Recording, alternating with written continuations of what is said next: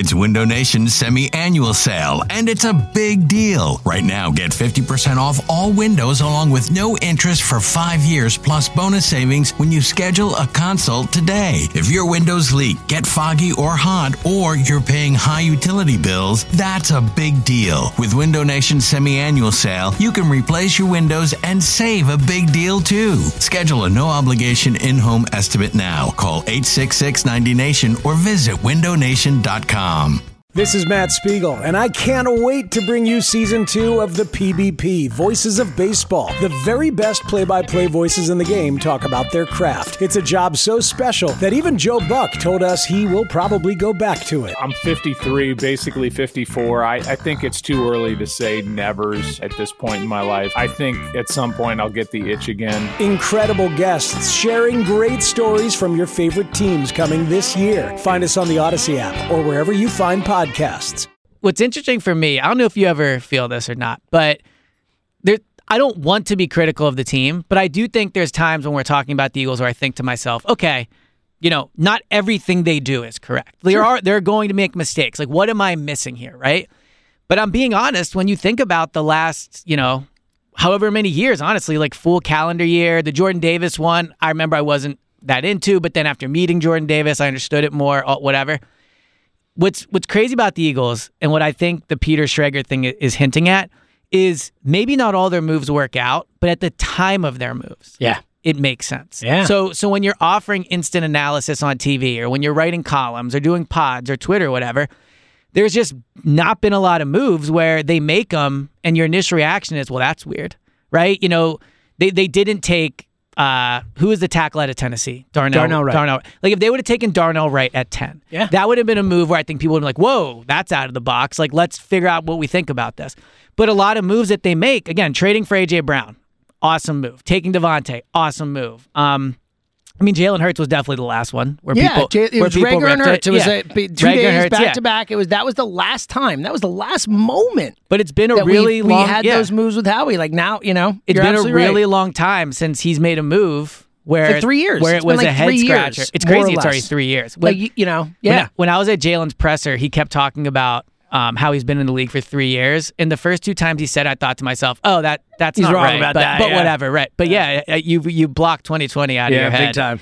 Um, for, for many reasons, right? But but it's weird. I mean, you know, like I do the the national NFL pod thing. I do every once in a while. Like I try not to talk about the Eagles there, but it's impossible not to talk about them. Like if I'm doing a pod about the best teams in the league, the Eagles are there. If I'm doing a pod about the best quarterback, the best head coach, Sirianni and Hurts who are there. just had the best draft? If yeah, who had the best draft? Like what was the best value pick? So it look, it's a good time uh, to be in the Eagles content game. It's a good time to be an Eagles fan. Uh, I, I don't know what else to say. Honestly, I mean, we have the the title of this is what would you grade the draft?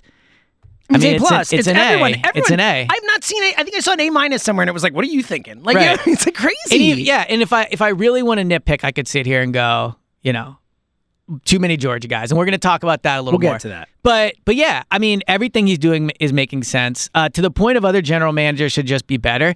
This is what I was trying to say around the Hurts contract. There's just dumb general managers. Mm-hmm. Like there just are. Again, the older I get.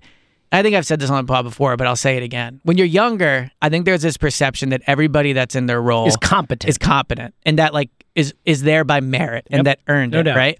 And now that I'm older and I'm around some of these guys, I'm not talking about the Eagles. I'm talking about like league events. Yeah, sure. You sit there and, and you're just like, like how is this guy running a team? Yeah. So, so I, I think that's part of it with Howie too, where, and honestly, Lurie deserves credit for Totally. it, where he has stuck with him, and I think Howie is such a good example of giving people time. I've said this before, but Howie should have been fired multiple times. In the job cycle of how the NFL world works, there's probably two or three times where he should have been fired. He was fired, essentially. well, right? uh, yeah. To that point, just the fact that he wasn't he could have been fired after That's my point. 2012 in in some 2016, ways. especially though, like with that thing, the fact that Jeffrey like kept him around, like didn't Yeah. just fire him there, but was like, "I'm gonna give you a raise, I'm gonna put you away for now," but like, I'm not getting rid of you like that. Jeffrey Yeah. deserves a lot of credit. He does. And then also after, I mean, during the 2020 season. Mm-hmm. I remember when the Eagles were going into Detroit with Nick Sirianni as a head coach. It was actually 2021. that was 2021. Yeah. Yeah, they're going into Detroit. It was they just come off the Raiders loss, the if I'm not mistaken. flower yeah, thing.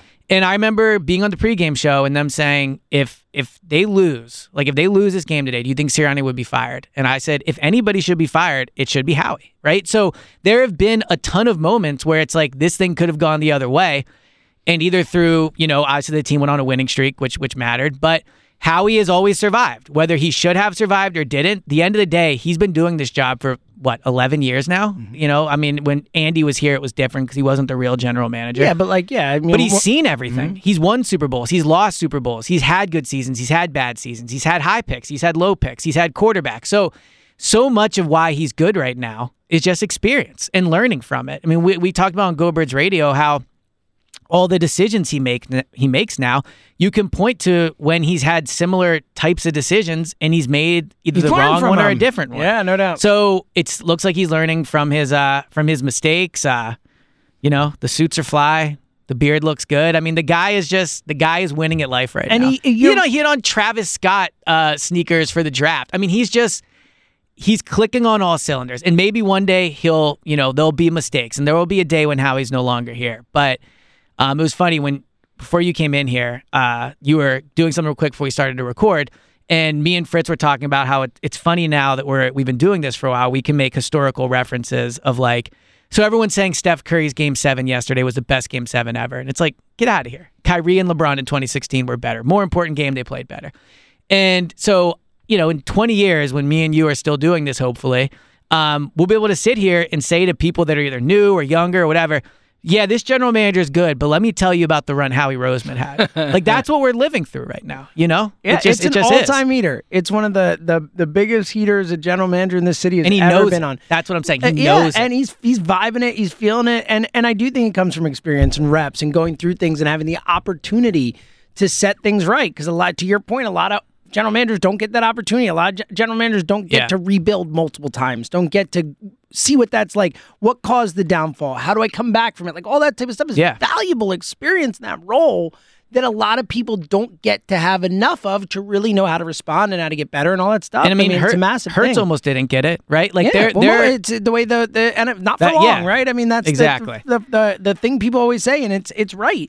So uh, yeah, it's um it's been it's been amazing watching this guy just operating at a different level than other people are operating at. Like he's like a masterclass. Like he is he was out there doing things that general managers in the NFL don't do. I said on the last pod, I think he's the best wheeler and dealer in the history of the NFL, and I don't even think that's a bold statement because they didn't used to wheel and deal that much. Like wheeling and dealing is a somewhat relatively Yeah. new thing to the NFL, and how he is.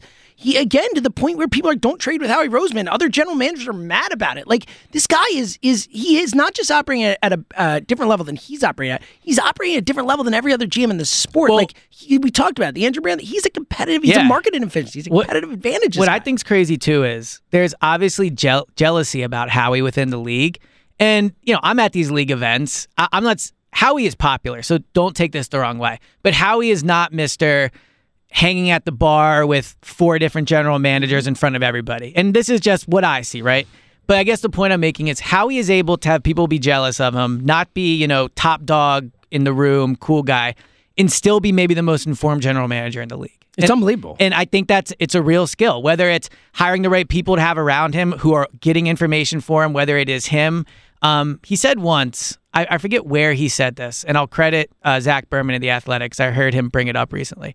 Howie said like his biggest fear is going to bed at night and there's a player available that he doesn't know is available. And I think that's what you see in in how he makes moves, right? Uh, I did think he was lying a little bit when he said that we had no interest in upgrading the running back room, but then D'Andre Swift became available, so we jumped at it. Like you wouldn't jump at it if you weren't looking to upgrade. But whatever.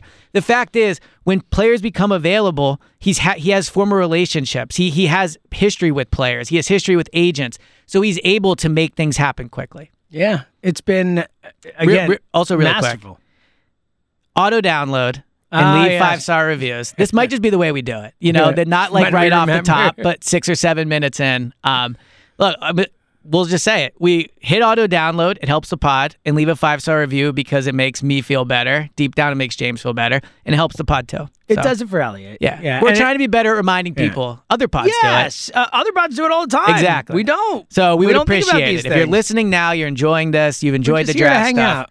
Yeah. You know, and then you know, but yes, it would be really nice. It would be it would really nice. mean a lot to us, and honestly, it would help help people find the podcast and all that. And that's ultimately, Well, you know, trying to grow this community. exactly. Hey everyone, this is Bret Boone. Would you know it? I've got a podcast going strong in our fourth year. Tune in as I sit down with my friends, some of the biggest names in sports, media, entertainment, for a lot of fun and in depth conversations. As you know, baseball's been my life. It's been in the family for a long time, but it's a lot more than that here. It's sort of like taking a ride in a golf cart around a beautiful track. Join me every week for multiple episodes on the Bret Boone podcast, available on the Audacy app or wherever you get your podcasts. So let me ask you this: Yes. Do you think we're missing something with Howie?